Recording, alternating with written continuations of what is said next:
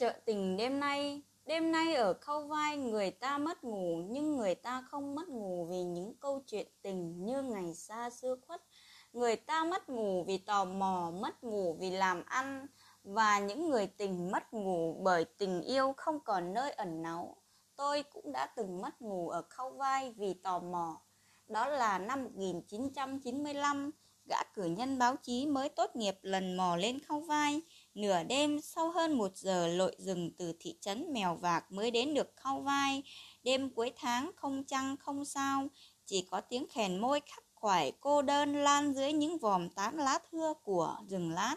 Đêm đó tôi thấy mình lạc lõng trong cánh rừng khâu vai. Tại sao tôi ở đây dương đôi mắt thô lỗ nhòm vào khoảng lặng giữa những người đàn ông, đàn bà ngồi tìm ánh mắt nhau để nghĩ về những giấc mơ đã từng đánh mất. Đêm đó tôi nghĩ về những giấc mơ đã gần như mất tích của mình.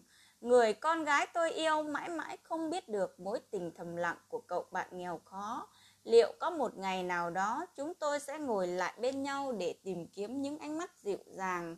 Hình như không, ba năm sau tôi lấy vợ và nàng lấy chồng vài tháng sau đó. Tôi đã từng mất ngủ ở khâu vai vì làm ăn, đó là năm 2003. Tôi được thuê đi tìm nhân vật cho một dự án phim tài liệu về sự tình của người Mông. Chỉ mất mấy chục phút để tôi phóng chiếc xe GL150 vượt con đường cấp phối từ Mèo Vạc vào Khâu Vai. Lúc đó là buổi chiều vẫn còn nắng nồng nàn trên thung lũng đá. Tiếng nhạc từ những cánh cắt xét hai cửa băng va vào nhau chan chát.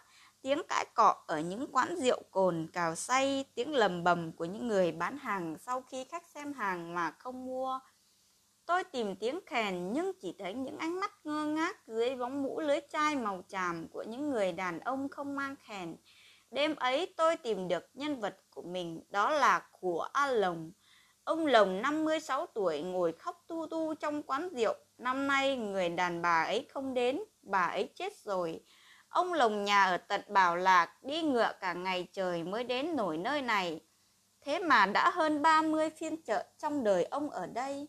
Vợ ông năm nào cũng đi cùng, bà ấy chẳng tìm ai, chỉ ngồi đằng xa dõi mắt về phía chồng chiều mến. Còn người đàn bà ấy đã chết, năm nào ông cũng gặp. Họ ngồi cách nhau một hòn đá, chỉ nhìn thôi, nắm tay cũng chẳng. Ông quen bà năm 16 tuổi, hồi đó bà 13 chẳng có gì, thế rồi cứ phiên là đến chợ gặp nhau, nhìn nhau, hẹn nhau, hẹn phiên chợ sau nhìn nhau như một thói quen, thế rồi năm nay không gặp nữa. Và ông lồng ngồi khóc tu tu như mất một người tình. Đêm ấy, ông lồng uống rượu cùng với tôi. Một ông lão mất người tình tưởng, một gã thi nhân dở, tưởng mình ngộ ra tình yêu không có thật. Tôi đã từng mất ngủ vì tình yêu không tìm thấy bến đỗ. Đó là một năm nào đó trong cuộc đời của mình mà tôi không mộng du lang thang qua những nẻo đường xa tít tắp với nỗi đau ngọt ngào quặn mãi ở trong tim.